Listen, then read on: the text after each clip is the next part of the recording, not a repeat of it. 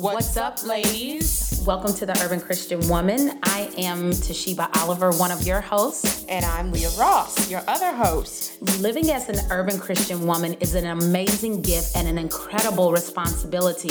We need God's truth to shape and transform us. The Urban Christian Woman is a space to help us grow in faith and steward who we are and the cultural context in which we live.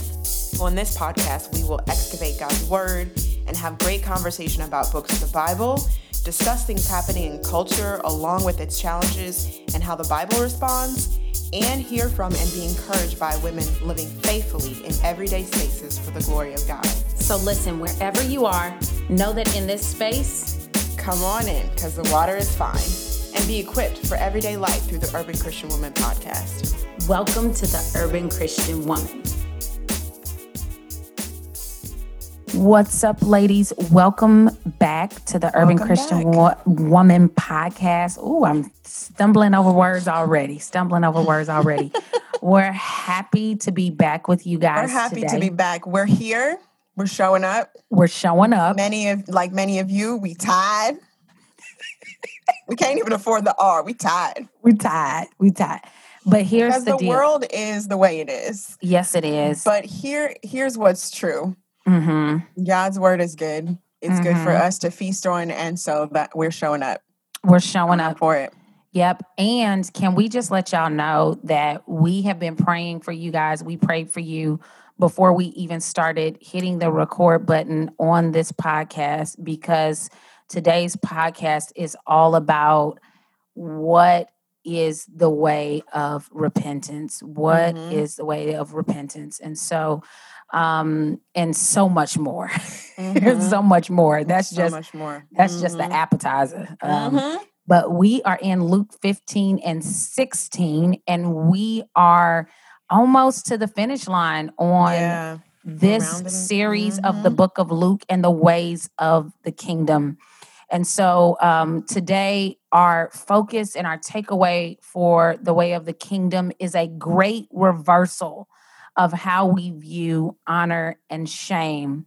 And yeah. so, uh, Leah, I feel like you wanted to jump in and say something already. Well, yeah, no, I mean, I think that this is going to be just a place where we see highlighted all of these things that Jesus has been like alluding to or, or illuminating along the way. Mm-hmm. Um, that in in heavenly values, honor and shame are absolutely inverted um, and so that is that's where we position ourselves to even view what's happening in these two chapters and that's yeah. how we're going to move forward as we see how he will accomplish salvation yeah. through laying down his honor and taking on our shame yeah. So, yeah. Yeah. Mm-hmm. And, and we'll see Jesus in chapters 15 and 16 telling multiple parables to reveal who and what matters in the kingdom of God.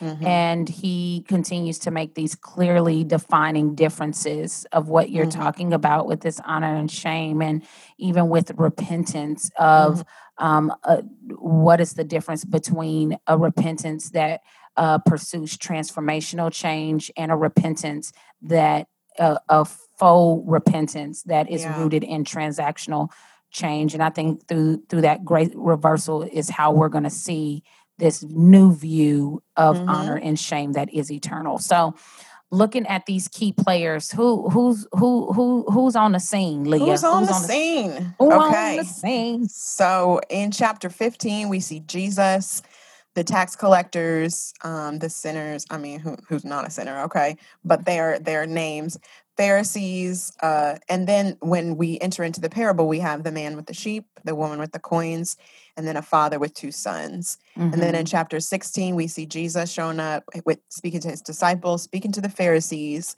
and then speaking in these parables that include a rich man and his manager a mm-hmm. rich man with Lazarus, and then Abraham is mentioned um, in that last parable as well. So, mm-hmm. and then it's taking place um, in this time in this time when Jesus has already proclaimed his death and resurrection. He's already highlighted that this is what's about to happen. Yeah. And now he's on his way to Jerusalem. And so, even in the context of where is this happening, he is on his way to Jerusalem. Mm-hmm. Now, this these chapters now i mean these are essentially like all parables almost in these two chapters just chock Yeah. full of these parables back to back to back and he's Yeah. telling them to point to who he has come for he's come for the lost and the least and those who are willing to repent as we're talking about this repentance and believe by faith so this is what he's zoning in he's zeroing in Mhm, on seeking the lost those who have a posture of repentance mhm. and would embrace his way through faith. Yeah, and I mean just just piggybacking and backtracking to chapters 13 and 14. Y'all remember at the end that he was talking about the cost of being a follower of Jesus and a disciple and he's Mhm. like, "Yo, go fill my table with who? The poor, the lame, the blind, the Mhm. crippled." Mhm. And he is filling his table and there is still room and yo, right at chapter 15, yeah, the room at the table, the seats that are available at the table, we're going to see are available for tax collectors and sinners. And sinners Mhm. means anybody and everybody. anybody.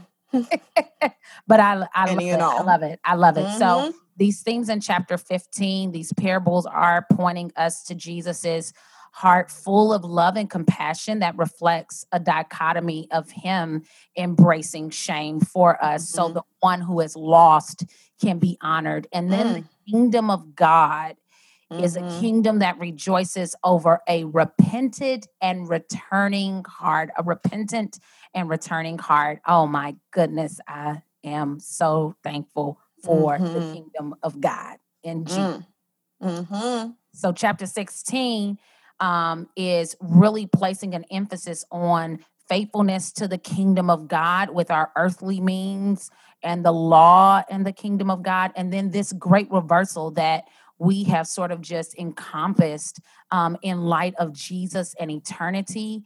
And this lack of belief is not due to not enough evidence, but to a hardened heart. So, y'all are going to hear all these things. We're all going to be uh, attuned into this and hearing like this posture of that hardened heart and that softened heart. And so, yeah, let's talk about some of these repeated words, girl. What we got going on that's repeated Yes. over and over. Yes, Over over, and and, over. You hear lost, you hear found. So this Yes. is seeking and this returning. Mhm. Um, the sinner and the repent, repentance, who repents, and the and calling to repentance. Mhm. Um, so sin and repentance are just all all throughout repeated. Mhm. Um, and then in these parables, especially in 15, there's this joy and rejoicing theme. Mhm.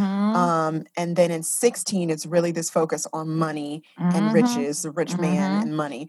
So it's, it's it's interesting too how those sort of like they definitely converge, they come together, and then they diverge in these unique ways. So we'll Yep. see that as well. Yep. Mhm. Yep, yep. So we'll see in regards to key verses. I would say the key verse for um, chapter 15 would be just so I tell you, there will be more joy in heaven over one sinner who repents than over 99 righteous persons who need no repentance.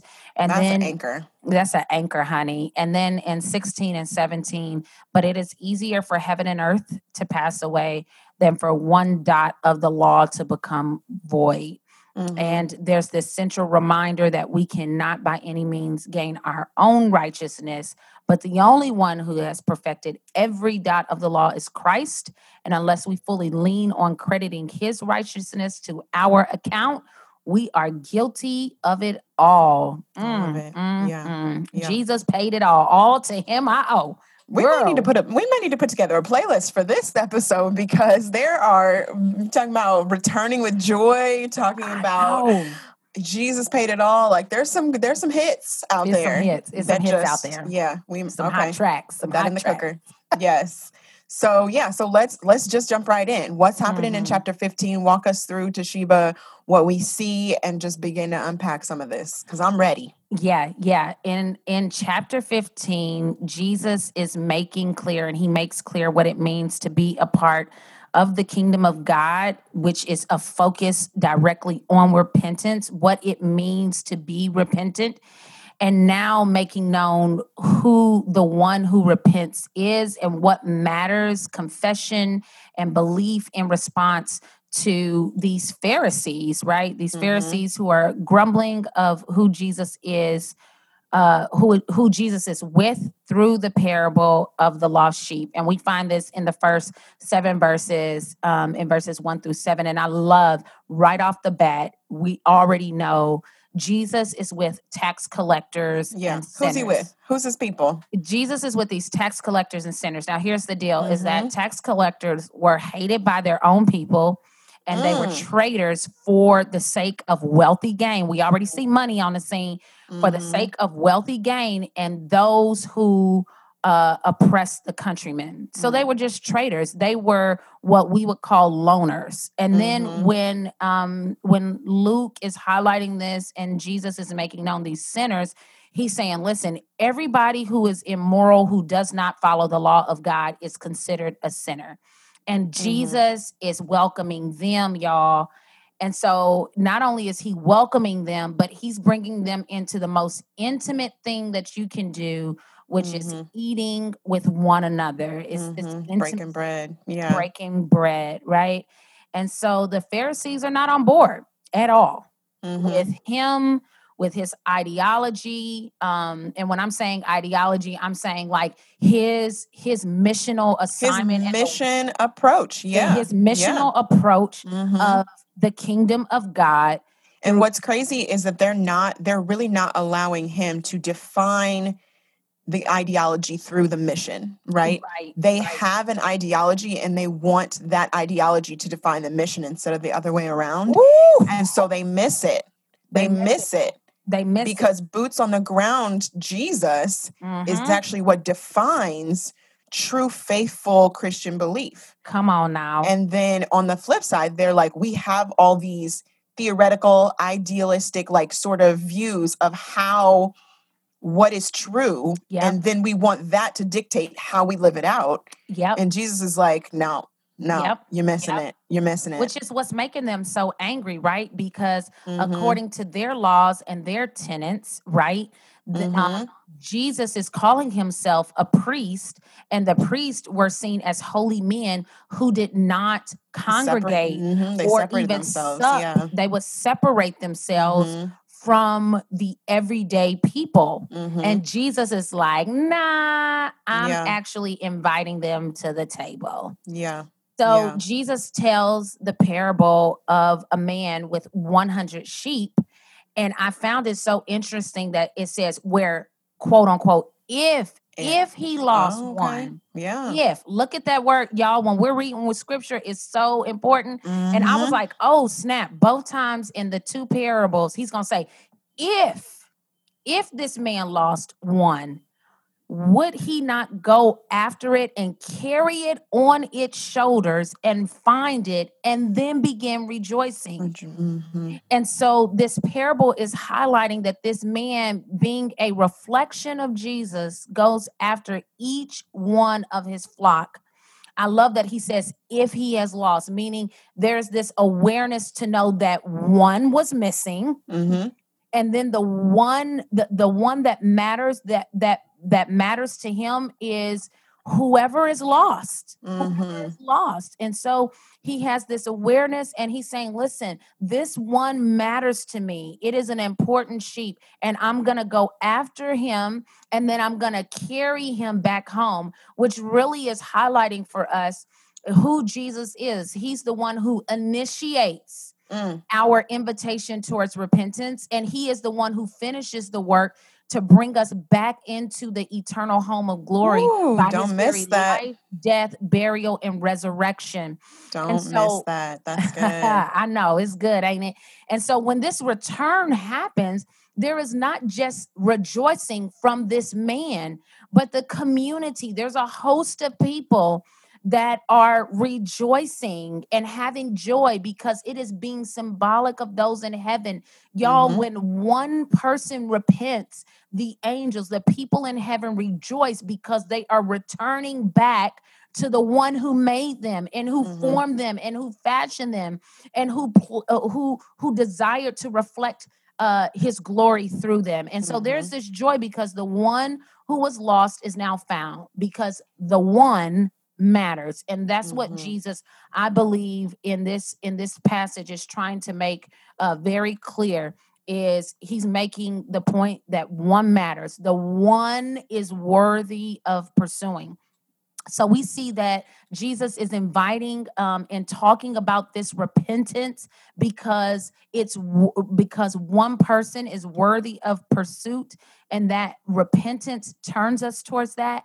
And then we see this next one of the parable of the lost coin in verses eight through ten, where this woman has ten silver coins and she she loses one coin which is considered one days of wage Mhm. um and and so that's costly y'all. I mean like don't think about american time. Y'all need to think about real historic time um you know back then. And so here this word is again that we say if she has lost it right? In Mhm. in the text that's what it says. It says listen if she loses one coin um it, there's this hypothetical her posture would be one with vigor as a matter of fact this woman will go to great lengths by lighting a lamp okay she's using her resources Mhm. Mhm. she's Mhm. sweeping the house she's using her she's using her Her hands energy. her yes, energy. Yes. Yes. and this word says seeking diligently till Yeah. she finds it. That means that she is in hot pursuit, relentless hot pursuit. relentless hot pursuit of seeking to find this coin. And why? Because again, again, this one coin matters so much that she can't keep it to herself, but tell others so that they too can rejoice, right? For this coin Mhm. is lost. And this coin points us to again that there is this priority. Not only is a person worthy of pursuing, but they are, it's a priority and it's costly. The one is costly Mhm. um, to pursue. And so Jesus makes known, let me say this one more time, that the angels rejoice over the sinner who repents. There is great joy in repentance, and the worthy and costly individual that Christ has come for is rejoiced over when they repent. And so Jesus is the initiator.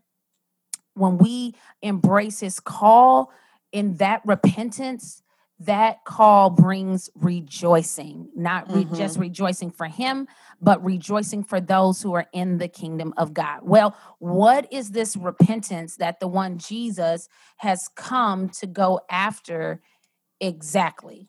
What is it? Enters Mhm. enters this last parable, okay? Mhm. Break it What down. what is this real repentance? Okay. Illustrate it. Yeah, girl. Well, I mean, I ain't got to illustrate it because he he he illustrated it. He does. He illustrates it real he clear illustrates and illuminates. and illuminates So it. share it with us. Yes. So in verses 11 through 32, there's this parable of a father and his two sons. And so Mhm. Jesus tells this third parable of two sons to reveal the way, the ways of a repentant heart, which are that produce this transformational change, and the ways of a hardened heart that sort of seeks transactional change um, or transactional yeah. um, this transactional type of context. Mhm. And Dif- um, break that down for us. What you mean by transformational yeah, transactional? yeah. So transformational is uh, is really rooted, as we will see in the text, in the posture of the heart when one becomes aware and awakened to their wrong, to their sin. Yeah. right? Yeah. And not only do they become aware and awakened to their sin, but when they do, there is this direct connectness of wait a minute, who is, like we will see in the parable, who is my father? Mm-hmm. And Mhm. and this awareness of who the father is that says, man, I actually am on the wrong course. yeah. I am in sin and I am in separation Ooh. from a loving God. So we see this awareness that leads to awaken, and this awaken will lead to confession, and then this confession Mm, will lead mm. towards a, a humble repentance to say, I am unworthy. And when we Mhm. have that humble, humbled heart to say, listen, I am unworthy to receive what has been already so graciously and lavishly been given and placed before me that I have squandered, that I have neglected, Mhm. Mm-hmm. we see still the Father coming after us with this lavish love. So that's transformational. What we will see in transactional is we will see these acts that are Mhm. done outwardly with Mm-hmm. the expectation that there will be proper reward for Reward, those acts. payback. Yes, there be. It's Like- an act done with the expectation. Yes, it, I Mhm. love the way that, in the most simplistic way, I love that uh, Trip Lee sort of artic- articulates it in a song. Hey, your treat the transactional is like treating Jesus like a holy ATM. Mm, I put something in, and you're gonna give me something back. Mm. And so, um, that's not the way the kingdom of God works at Mhm. all, at Mhm. all. And so, we will see these two types of hearts that fuel these two different postures. mm-hmm. And so the response of a loving and compassionate and longing father to each of his sons um, in his heart posture towards those sons still. So this younger son in verses 11 through 24, we see this desire for his inheritance, right? He, he he reflects dishonor because in this culture, one never asks for their inheritance. Right. That's like basically saying, "I I wish you were dead." that's pretty much it. hmm Because they would only get the inheritance after the father passes away. So he's basically saying, Come on.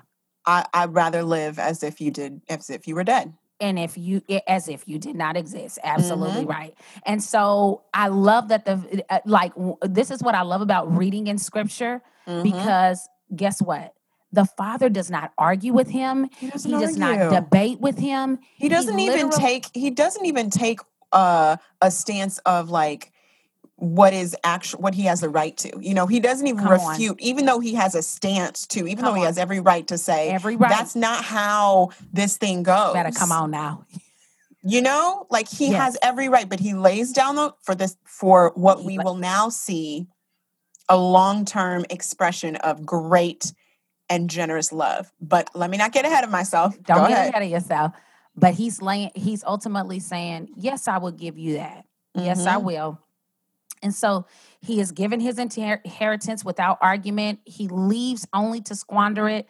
He's living recklessly. He's spending everything that he has. And so he's just going in this downward spiral trajectory right? Like he's just going downward and downward Mhm, which leads mhm. him into a place of consequences where he is a hired hand feeding pigs and it, it must not been enough what he was getting paid because it, it it says in the text that he was desiring to eat the pig's food and yet was given nothing he was given nothing and so this dude is like he has no recognition Yeah. of Yeah. who he is or who he actually is connected to, who he belongs And- to. And what's crazy is too because he's in another country, so he's outside of the care that's provided for Come him on, through come his on. family relationships, right? Yes. They're like they don't even in his desperate state. yes. These are strangers, foreigners. They don't even care to give him anything or to provide for him in his moment of lack. Yes. So it's outside of it's outside of care, it's outside Yep. of relationship, and then that's because it's been out, it's outside of right these these loving relationships Yep. that he left. Yep, yep. And I love that you're highlighting that that he was in a far away country because ultimately I think this is also something of us pointing us to this trajectory of what sin does. Sin Mhm. separates us from a loving God, right? Mhm, That's what mhm. it does. And so, him being in a far country is him choosing to distance himself from the loving care of Mhm, his father, which is what you're talking about. And I, I. excellent, excellent thought on that. Excellent thought. And so, yeah, so w- what ends up happening is he actually, in regards to him not recognizing who he is, his heart becomes a- aware. He becomes very mm-hmm. much so a- awakened. And he's like, wait a minute. Like he says to mm-hmm. himself, how many of my father's hired servants have more than enough bread, but I perish here with hunger? And so his heart becomes aware of number one, his father Yeah. and his father's care, right? Mhm. And that awareness leads to an awakening and it causes him to recognize his unworthiness and his sin Yeah. and his father, right? As we see, he's aware of this. He experienced this awakening.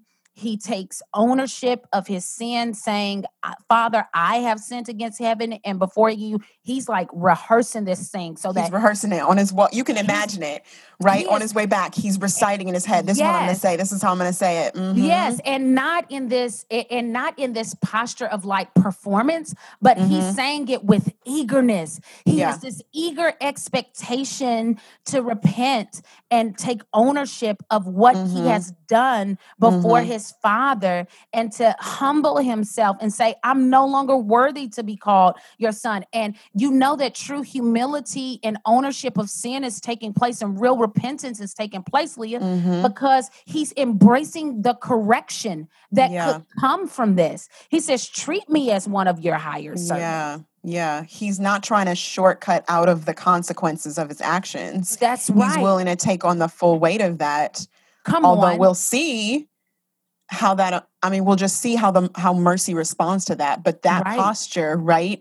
That right. posture is that proper posture of unworthiness not Mhm. in sort of a self-degrading way but just in a reality of of his own fallenness his own brokenness and his own sin Yep, yep. And Mhm. so because of the, when he does that, he is so blown away as he has arose as he has arisen and gone to his father. And while he was still at a distance, his father was looking and he saw him from way off and had compassion. And Mhm. look at these words. I love these action words. Like as a former English teacher, I'm like, oh my gosh, this is so beautiful. Okay. Mhm. It's compassion. He ran. I know it gives me the chills I know. Embrace. He kissed his son, y'all. Mhm, And the mhm. son then sees the father and confronts and confesses his sin. and and- can we just park right here for a minute Go ahead and because park, like what go ahead is. Park. What is so just amazing to me is you know how we were talking about that honor and shame piece as Uh-huh. well Mhm. like the father basically makes a spectacle of himself this Mhm. honorable wealthy land owning Oh, property owning you know uh generational wealth owning father yes. puts himself in a like exposed position but run, they don't run He they said, don't I'll be ashamed for my baby. I will be ashamed to approach, you know, and it would have been it would have been culturally normal, right? To to have that that Yes, ma'am. individual, family or not, come and grovel and da da da and this, that, and the other. And he's like, No, while you were still a long way off, I'm gonna run for you. Mm-hmm. I'm gonna Mhm. forget the the glancing eyes of others because Yep. my love Yes. is waiting to be lavished on you. Yes. And what does this, I mean, look at what happens in that, in this repentant son towards his father. I love that. For me, what I was just seeing in this text is like this blue, a, a form of a path and a blueprint Yeah. for true repentance, right? And and this son is saying to his father, I have sinned against heaven 1st Mhm, and before you. mhm. So he recognizes that he has sinned against the holy, Mhm. righteous, just God that has authority over his life, yeah. and he sins against the Father who is in his life. Mm, And so he embraces this humility through the rest of the text and the father sees this he sees this this huge transformation he's like this is not the same son that dipped out and would consider me dead mhm. and so because of that the father celebrates all that has taken place with a celebration here we go again there is rejoicing Yeah. when the one who is lost is now found and so we sim- we see the similarity of that to these previous parables and then we see this older son Yeah, talk see- about this this brother. Yeah. oh my goodness bless what his heart happened? Bless his heart. And it could be any i mean you know i'm not trying to get ahead of us and insert you know application but listen i mean we can we all go in in and out of operating as a younger son and an older son a younger son and an older son a younger son and Mhm. an older son. But anyway, the oldest son we see in 25 through 32, he's this hard worker, but he reflects a false form of honor because his outward actions, as we said earlier, are reflecting honor to his father, yet his heart is full of anger. Yeah, yeah. You yeah. know, his father is seeking to rationalize with him in the text and invite him in, but there's just no turning back. He there's Mhm. no turning back. In verse 27, um, verse 20 28 um, he says but he was angry and refused to go in and his father came out you see the Mhm. father pursuing him and and treating him like Mhm. yo son like what what what's going on in your Mhm. heart you know And Which again, sorry, I'm like tripping over these these elements of honor and shame because yes again, again who is the father? yeah He's the master of the house. come on now He's the one throwing the party. These are his sons. And just as he came out to the younger son, he comes out, right? He Mhm. leaves this party as the, ho- the host Yep. of the party, yep leaves the party to go get his older son. yep So there's not a lack of love, right? There's not a lack Mhm. of willing to put aside that honorable, well deserved, honorable Yeah. position yep in order to really approach in Mhm. sort of this um, uncommon, uncharacteristic cultural way yeah to approach his older son out of a love, expressed love for him. Yes, girl. Yes. Honor and shame, man. honor The, and rever- shame. the great reversal. the great reversal in real time. And so his emotions and his hard heart are being communicated through these absolute words, right? As we continue to see in, in verses 29. It says, He answered his father, he's looking, um, and he says, Look, these many years I have served you, and I never disobeyed your Mm. command. I never disobeyed your command, and you never gave me a young goat. And so he is saying these absolute words of never and comparing it to himself by saying he's never disobeyed, which any parent knows is not real at all. Right. No child Mm. never disobeys. You got high hopes for yourself, but I don't think so. Yes. And then he adds and increases and begins to embellish what his Mhm. brother has been doing. He, he says in verse 30, but when this son of yours, first of all, he didn't even call him his brother because he like, eh, he, he ain't no brother of mine, really. He Mhm. said- He said, but when this son of yours came, who Mhm. has devoured your property with your prostitutes. Now, hold on one second. Ain't nowhere in the text. eh, You was out working. What do you know? Eh, and he was in a foreign, distant country. So how possibly? You might have known you might have known the brush strokes, but you're filling in the incriminating details You're- just to make your point. Woo! Wait a minute. That might have some social and cultural implications. This here moment here, this here cultural moment, perhaps. Perhaps. Okay. These embellishes, right? Mm. And so, you know, it's it's just it's real. He's adding these embellishments, not knowing at all since he's been in the fields and now shaming his own father. He is now shaming his own father for him fathering his brother. That's Mhm. really what he's doing. And I still love y'all. Look at the hot pursuit of the love of the father. This father is highlighting and reminding him of what is true. He says, Son, you are always with me, and all that is mine is yours. And so he's he, you can hear this loving tone and making known why it matters to rejoice and celebrate what has happened. He's like, yo, your brother came home. He was lost. He Mhm. was dead. He was unrepentant. Yeah. And now he is found. He is alive. He has returned. He is repentant. And then, of course, y'all, we have this major cliffhanger right at the end, right? Because we don't know where this resolves in the heart of the older son. And Jesus leaves that purposefully as the Pharisees and the scribes are well aware of parables and Mhm. open ended for them regarding the state of their heart because they are posturing Yeah. their hearts Yeah. just as if this older son Right. Right. cliffhanger.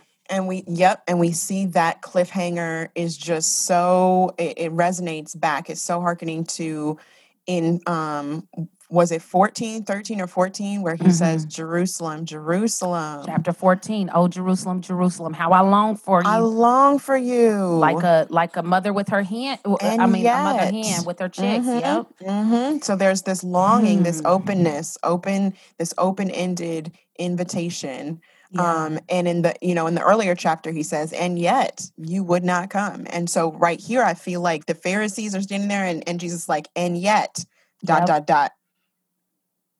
And we're just going to leave it there. And Will you or there. won't you? And Will yet, you or won't you? Hey, ladies, we are so grateful to bring you the ministry of the Urban Christian Woman right into your headsets, your airwaves, every single week.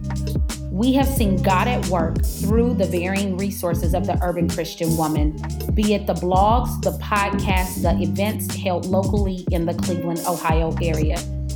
Currently, we are seeking to reach our giving goal of $1,500 of monthly givers to fuel God's kingdom work in the lives of urban women all across the U.S. So we would ask you to consider giving as little as $5 a month to the work of the urban Christian woman and help equip urban women with God's truth for everyday life. You can give right now by going to www.theurbanchristianwoman.com. Thanks in advance for your investment into the lives of urban women. And so, flowing right out of that chapter 15, Jesus is continuing to speak to his disciples now in these parables. And he's talking Mm. about the value systems of the kingdom of God. Come on. And um, so we see him, we see him, first of all, defining just sort of the value systems through this quite perplexing, I would say, parable of the dishonest manager. Yeah. Um, so he's telling he's telling this parable to his disciples, and so I got to be honest, ladies. When I first, it took me like three or four or five times to read this, yeah, uh, this is a tricky one. begin This to make sense one. of it. It's definitely a confusing one. It's definitely a tricky one. Um, but upon just really sitting with it and, and seeking wisdom from biblical resources, like it really became clear that the bottom line is Jesus is saying to his disciples, use your money to prepare for your future life. Use your resources to prepare for Mm. your eternal posture your resources to Mm. actually feed into what is your eternal treasure. Mm. Um, and so, yeah, I just, first of all, I just want to encourage us to a diligence in Bible study because I can't tell you how many times I've read this in just Yep. different seasons of life and Yep. Just not been, it's not been clear. Um, Yep. but faithful and diligent study can oftentimes just, we can dig into that and, Yep.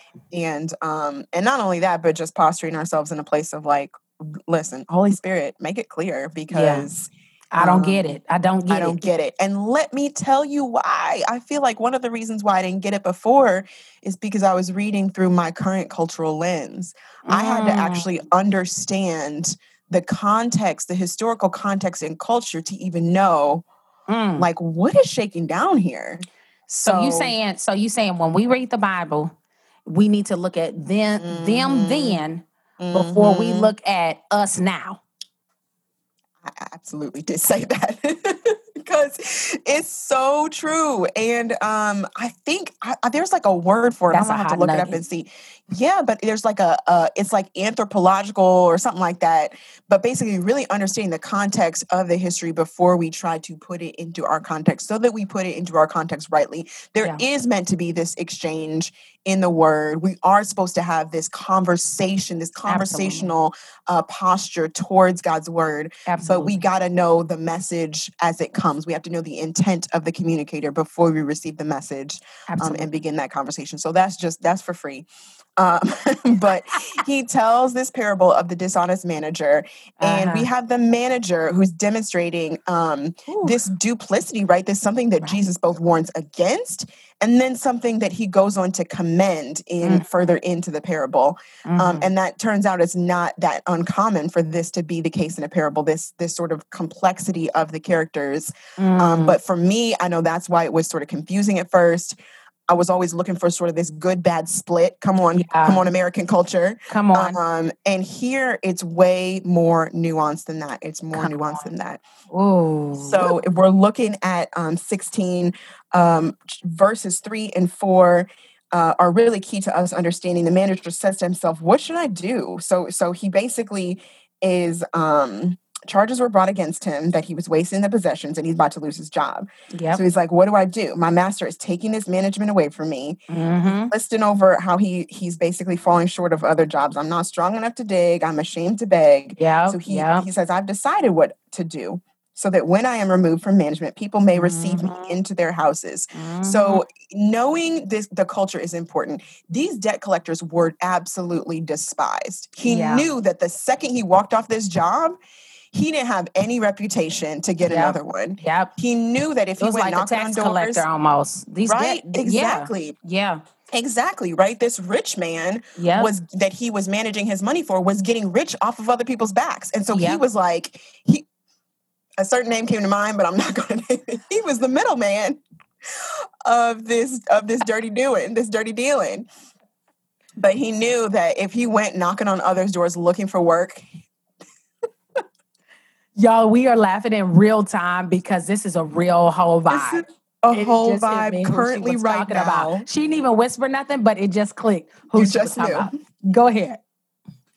looking see so if he went knocking on other doors looking for people to kind of take to get work um people would be ostracizing him because they knew they despised him from his last job right Yeah, yeah. so and, and i think some of this is true now but especially true then relationships were everything Come that on. was how you were honestly preserved from poverty Yeah. um, and so he realized that in order to actually position himself to have any success and to not fall into poverty, he Mhm. would have to preserve some relationships. That was his only chance of salvaging some a life, right? After this Yep. job.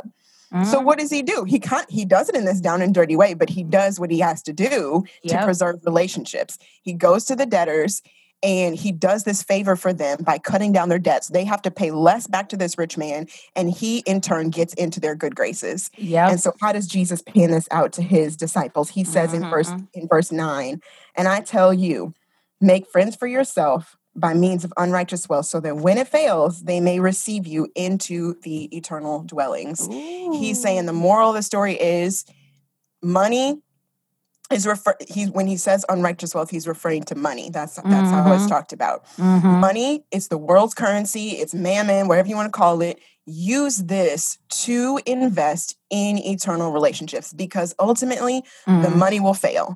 The Mhm. money will run out. It will fail. It will run out. Mhm. And then if you've invested in these relationships, you know that you will have friends and a home in heaven. Okay. Mm, mm, mm, mm, mm.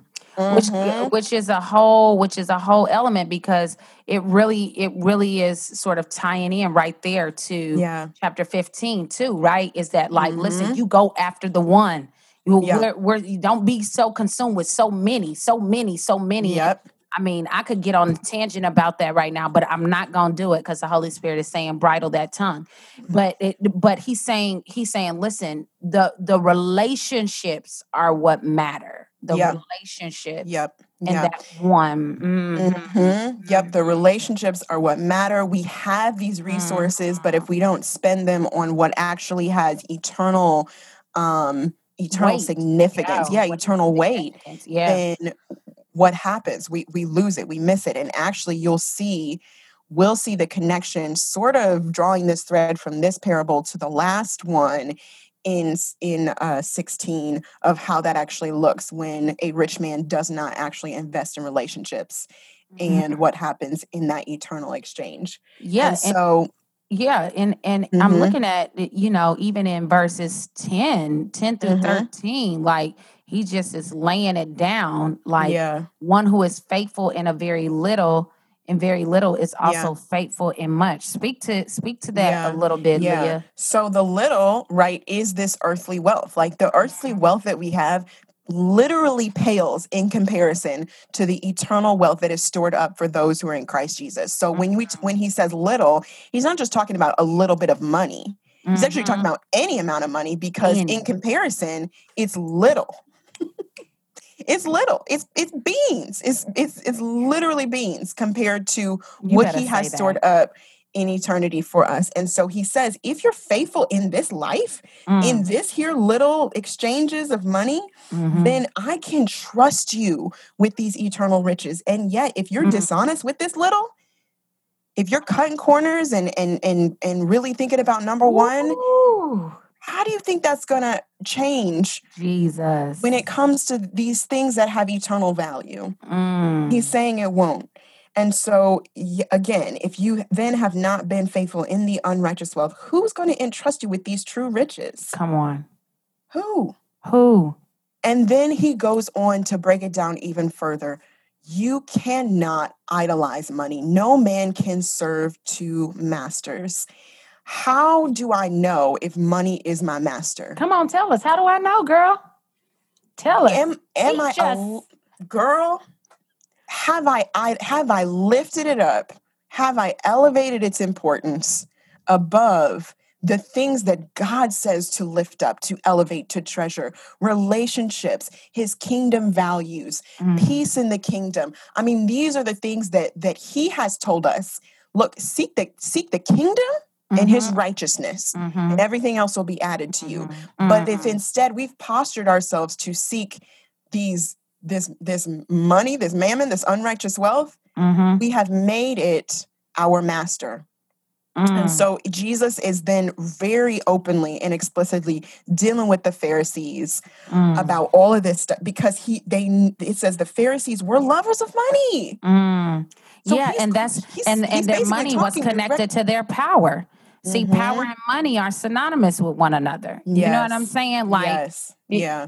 it was. Oh, girl, I can't even. I can't even go hmm there. Go ahead. and because he addresses their their love because he he he picks at their idol and and and shines a light on it so directly it Yeah, takes their hostility to this next level right Yeah. so in, you were just talking about how in chapter 15 the pharisees were grumbling now they're outright ridiculing jesus the Mm, heat has now turned up because he's calling out the idols of their hearts by mm. name Woo, woo. He like you know. I'm gonna tell you what you serve. mm-hmm mm-hmm And it, specifically in verse 14, right? That's what he's saying. yeah He's like the Pharisees who were lovers of money heard all these things and they mm-hmm ridiculed him. Mm-hmm. Mm-hmm. And so he has to address them. He addresses their hearts. And not only does he address this idolatry of money, but he goes into their whole their whole logic, girl. We were talking about ideology and how Mm. it, it defines Yep. in this in this unhealthy way, ideology Yep. will define how you walk out your mission. You bet. But but actually Jesus said, I'm walking things out to understand this greater ideology of what I value and what you should value in the kingdom of God. have wait, wait, wait, wait, wait. you're gonna have to back that back that train up. Back that train up. I feel like a matrix scene right now. Okay. matrixing. This is this is so. I think this is so essential for us right now, though. Can I just bring it to the right now moment? C- come on, bring Can it right now, right now. right now now Set it on the table for us, honey. Because there are a lot of thinking heads in the church, Mm. in seminaries, in you know, author writing circles, book circles, all that stuff that hmm want to define how we should live out the Christian life based on these thought level ideologies, right? Like thought hmm level And Jesus is actually saying, No, look how I walked it out. And then frame all your thought stuff from that. Y'all can't see my hands moving, because- but this is crucial to understanding Ooh. what's going on. Because if, if we invert it, right, if we have it wrong, then we end up literally bridling ourselves from love because of what we believe is right or wrong thinking about things. Mm. Mm. The Lord, may it not So the encampment, the encampment, you That encampment. the encampments, the encampment ideology. You've already told me what I should think about every single person who ascribes to critical race theory. You've already told me what I should think about every single person who identifies as LGBTQ. You've already told me what to think. So when the boots are on the ground and my neighbor is that person, I don't even know how to practically love them well because I'm caught up in what I think is right and wrong. So I'm I, driving in and out my driveway, just going to church. Just going to church, shutting the door, shutting the door. Forgetting what it actually means to be merciful. Whew. The single May mom it on my not street. be. The single may- mom on my street that you Mhm. say, "Oh, you know what? If she wouldn't have done, She's just A, a B, product of her C, circumstances. Mhm. mhm. Girl, May it not be. Be Have so. mercy on have us, mercy, God. have mercy on us. Go ahead, girl. I, I I can't even go on. So so ultimately, right, this inverted kingdom shows up here. He says, and this is this is this is the connecting point right here. What Mm, man exalts is an abomination in the sight of God. mm, Don't don't try to impress God with your exalted thoughts. Don't Mm. try to impress God with your exalted status because of your your money or your education. Go ahead. There is no accolade that impresses God. The only Mm-mm. thing he is after is his humility and repentance. Mm, Humility and repentance. And again, Mm. he goes in and just really zeroes in on what's on the heart of these as these Pharisees mm. is the law, right? They have The law. exalted themselves in saying, I have kept the law X, Y, and Z way. And Mm. so I I am they're saying basically saying like I'm justified. Honestly, I am justified. And Jesus is like, "Oh, you think you justified? Mm-hmm. But what I actually am going to tell you is that you you you cherry pick the law to Come fit on. your own justification." Mm. I, I actually really want us to um to Mm. really sit with this verse 18 Mm-hmm. because in in really drawing to like a place of brokenness it has been used to inflict a lot of hurt on Shame. particularly women and shame on women Mm-hmm. everyone who divorces his wife and marries another commits adultery and he who marries a woman divorced from her husband commits adultery that verse alone has been extracted out of its context and used inflicted as a weapon of Call it. shame Say it. on women particularly Say it. And and I just want to take a stance and right now and humbly say, and I may be completely wrong, but in the context right here, Mm-hmm. and this is the thing, context, okay? Context. If I'm leaning on context, context. if I'm leaning on context, I have a chance to actually really embrace the the heart of what Jesus is saying. Who is he saying this to? Mm-hmm. He's saying this to the Pharisees. Mm-hmm. He's saying this to the Pharisees, okay? The people of the law. The people of the law who who exalted themselves among men saying, "I have upheld the law." But Jesus, without saying it specifically, exposes to them, "Oh yeah, but y'all still divorce however, whenever, and however you choose." Because that fits your fancy. So, you think you keep the law over here in this area? and you think that it's not important for you to honor your wife and to be a person of integrity when it comes to how you protect the vulnerable because women were the vulnerable Mm-hmm. then you have then you're not keeping the law at all and he Hmm. says it, there is what does he say in 17 right before that it's easier for heaven and earth to pass away than for one dot of the law to become void and he said let me show you how because you think that this little part of the law, this little part about divorce and honoring the person that you're with is not really necessary and it can become void if it fits Mhm. your social fancy, Mm-hmm. Mm-hmm. heaven and earth will pass away before that happens. Mm. So unless you keep the whole law, you are not righteous. And who is the one and only who has kept the entire law? And it is Jesus. His he is is pointing to himself and better- saying, I am your righteousness Mm-hmm. Because I am the only one who has kept every dot of the law. Come on.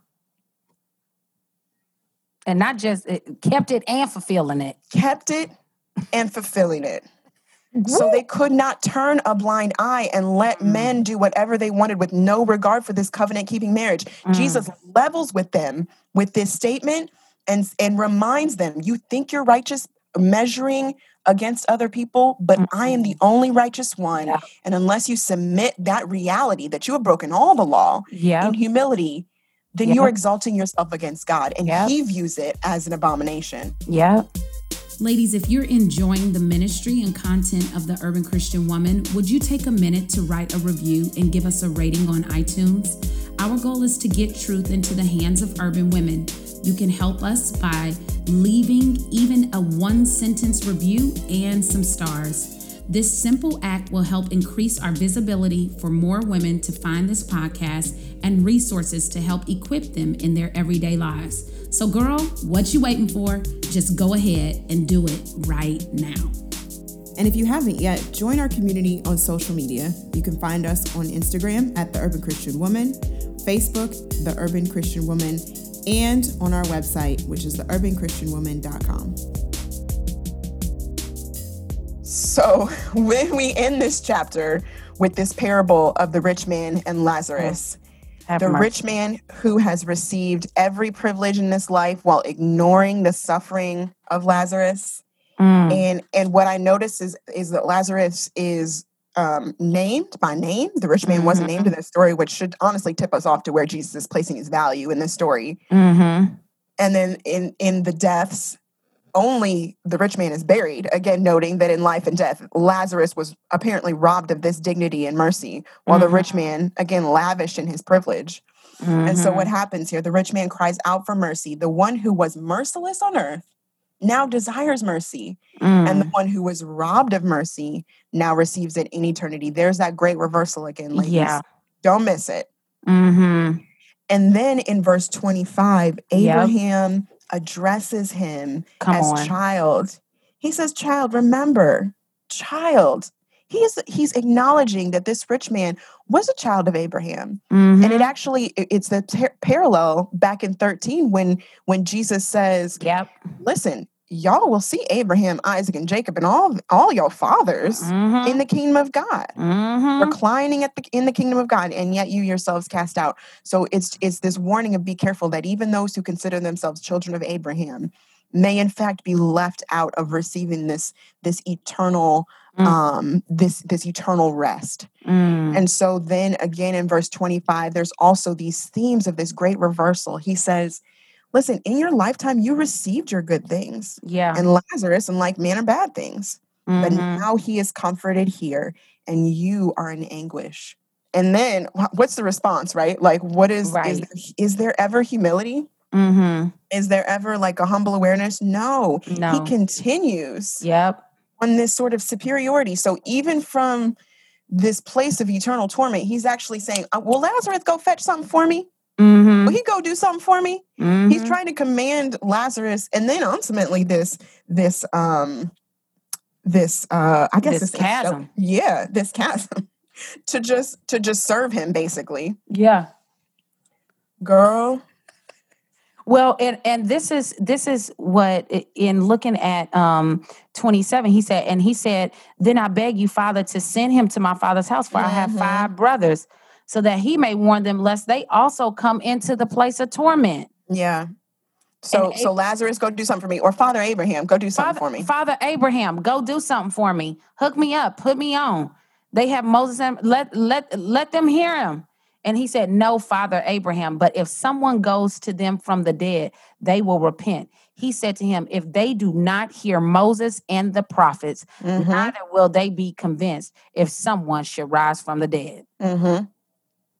He wants things done by his means. And what he's saying, uh, uh, and, and really what he's saying is, ain't nothing gonna satisfy right right right. this is Right. this, this this here heart issue. Nothing Right. will satisfy it but repentance. Right. The rich man thinks like there is some there is a solution. There is another solution. There's another solution, but it, it's very clear that Jesus is ending this parable, reminding everyone there's nothing more. What you're There's saying, there's nothing more. nothing more than than the posture of your heart. It, it Right. every everything that they um and actually it's crazy because I think he's actually alluding to himself. Mhm. He said, no he know, 100% is that's exactly what neither will they be convinced if someone should rise from the dead because guess Yeah. what's about to happen? i'm about to rise from the dead and y'all not gonna be convinced And and, he knew what was on their convinced. hearts that's exactly what he was saying that's Mhm. exactly what i believe he was saying Mhm, mhm. absolutely absolutely Yeah. And so it's there's not I mean there is a, there is not an abundance of signs that will make up for a hardened heart. It's the heart. It's the heart posture for me. yeah yeah It's the heart posture for me. Yeah, it's the heart posture. And he was like, can't can't nothing make you do this. You can't will. And this is the thing, you know, that I and, I want to say this because I know we're getting getting close into this application. Like, Mhm. you know, um, it. He's trying to say you can't will anything. You, Mhm. you can't will it because the law has not allowed you to do so. Mhm. You understand what I'm saying? You can't wish it. You can't make it up and come up with another practice or some form to to execute this. No, it's only through repentance, through Mhm. faith. Repentance Mhm. through faith. And so you know, it is is e- even from the context of when we are sharing the gospel and sharing our faith with others, you know, that is a place of tension with people because you they're like, well, can't I do this? Can't I do that? And you're like, repentance Yeah. through faith. Mhm. And, and and that is the gospel. You know, Right, that is right. the gospel. It is the gospel, you know, Mhm. for Mhm. sure. For sure.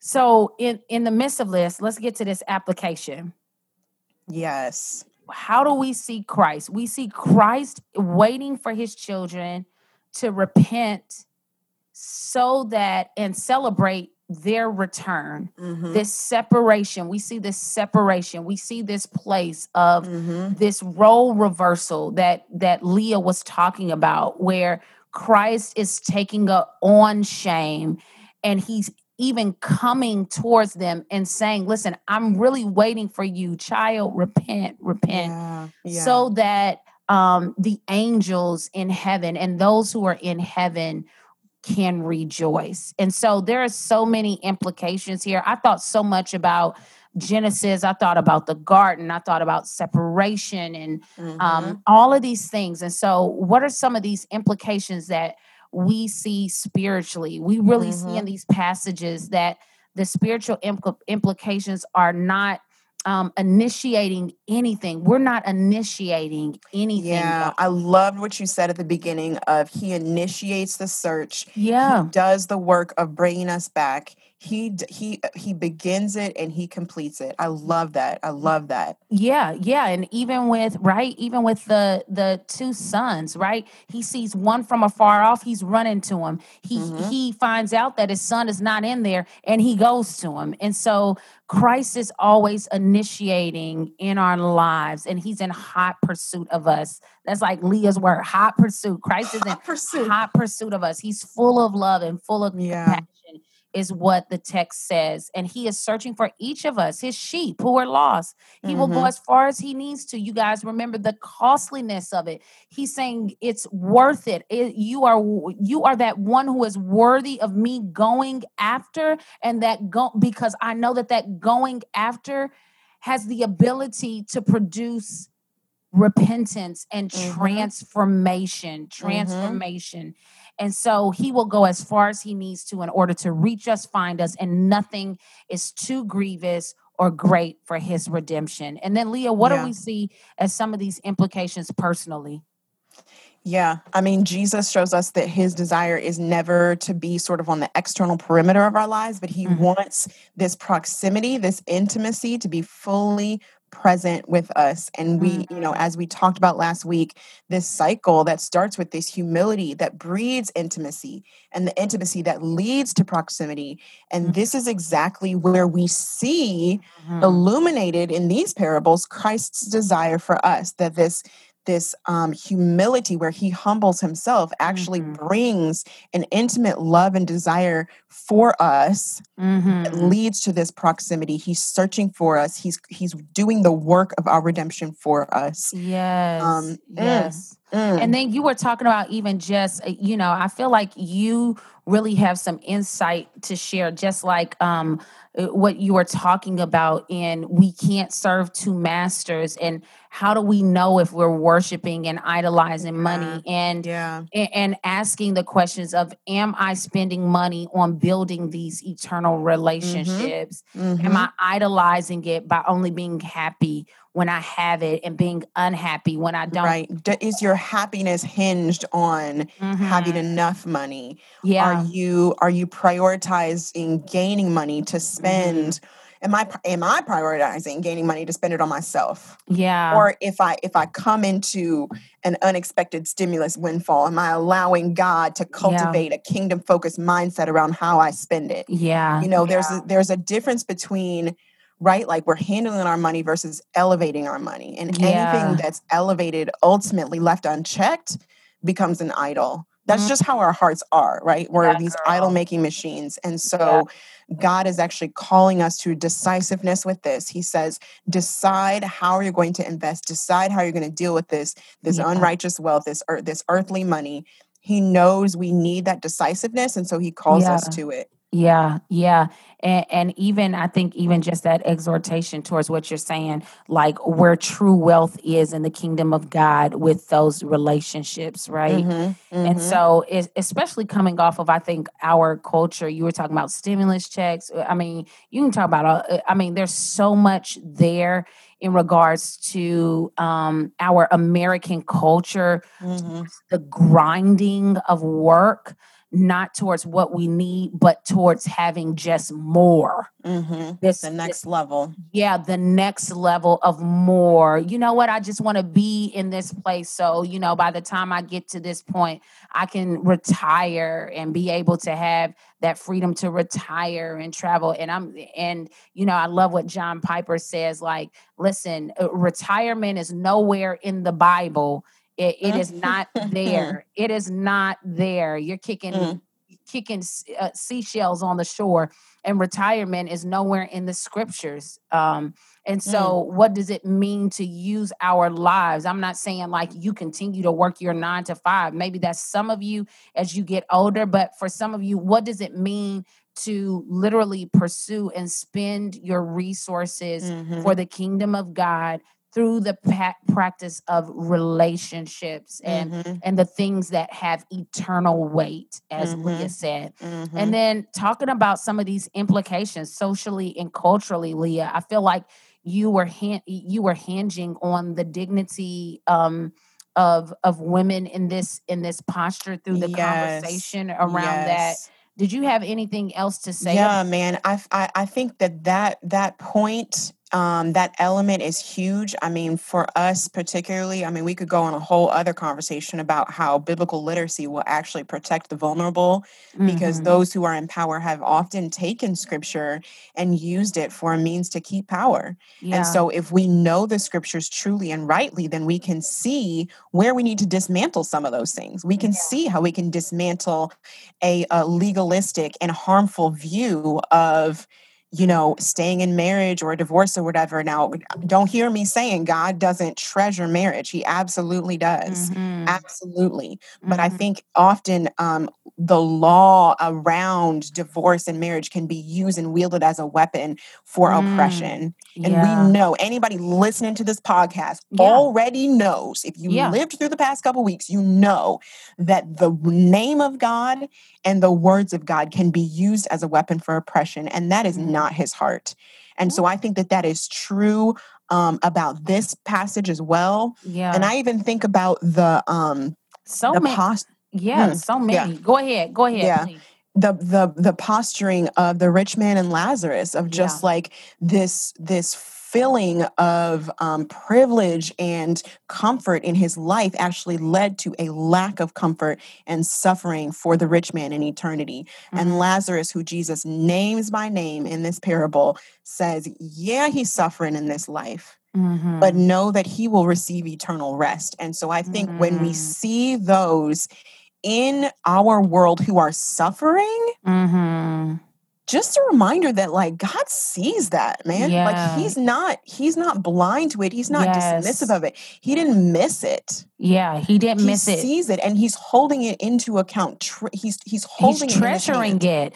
He's treasuring it, and and you know, I, I you know, you're you're you're landing on such a rich point because our in American culture, right? Because that's what that's where we are. That's the way that in Mhm. which I can speak. But we treasure our comfort, and we Yeah. don't embrace suffering. We just Mhm. we we don't. You know, I mean, like we I, I'm on here sometimes talking about my own personal suffering with just like, listen, I woke up late. Listen, I you know what I'm saying? Like, yeah. you know, I'm out here struggling because I blah blah blah. You know, a- and I'm like, man, like, am I really treasuring Mm, what suffering is? And I'm not trying to minimize the the realities of our day to day, but I'm talking about like suffering is real because Mm-hmm. we just d- a- and and we're tempted to not embrace it and want Mhm. it. But what mhm. if we began to say, man, suffering is an invitation from Christ Mm, to not just be conformed into his likeness, but to embrace the beauty of the riches of glory to come. mhm. Yeah, yeah. Often in those places, we experience a new level of intimacy with Jesus. And I think the parable almost almost highlights that, right? Like he enters into this rest in the bosom of Abraham Right. and we and the reality of Christ, we have access to that level of rest now through Right. him yeah. and in places and seasons of suffering you'll you'll hear a testimony of saints who have just experienced a next level intimacy with. God when they walk through those times and seasons so it is something to you know like really consider of like am, if am i running away from what i don't realize is actually an opportunity for greater intimacy with god Yeah. because i'm running away from what's uncomfortable or suffering and i'm seeking Yeah. comfort yeah. so that's a check for my whole heart as well by the way y'all Yeah, yeah, it's a whole check. It's a whole check for for me too. Me too. Yeah L- L- That's Le- good. Yeah, Mhm. yeah. Leah, will you close us out in prayer? Um, man, this was good. This was Yeah. rich. This was Yeah, rich. let me pray for us.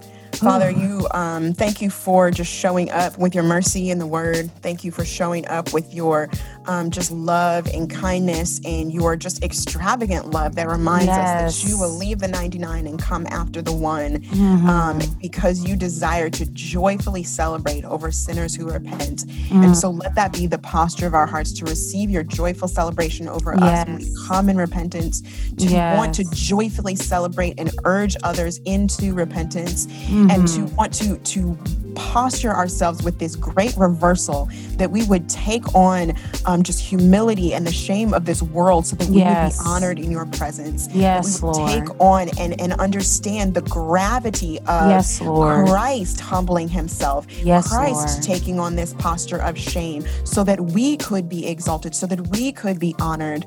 Yes, we don't take that lightly. Yes, Treasure Lord. that truth in our hearts for us, Lord Mm. God. Cultivate it in us that we would see Lord. you rightly, that, that it would lead to an overflow of worship Yes. and love for you. Mm. Thankful for your your examples time you, after Lord. time Thank that you, highlight your compassionate love and truth you. for us in your word. Thank you. So Jesus. seep these things into our heart in Jesus' name. Amen. Amen. Amen. Have a blessed day, A ladies. blessed day.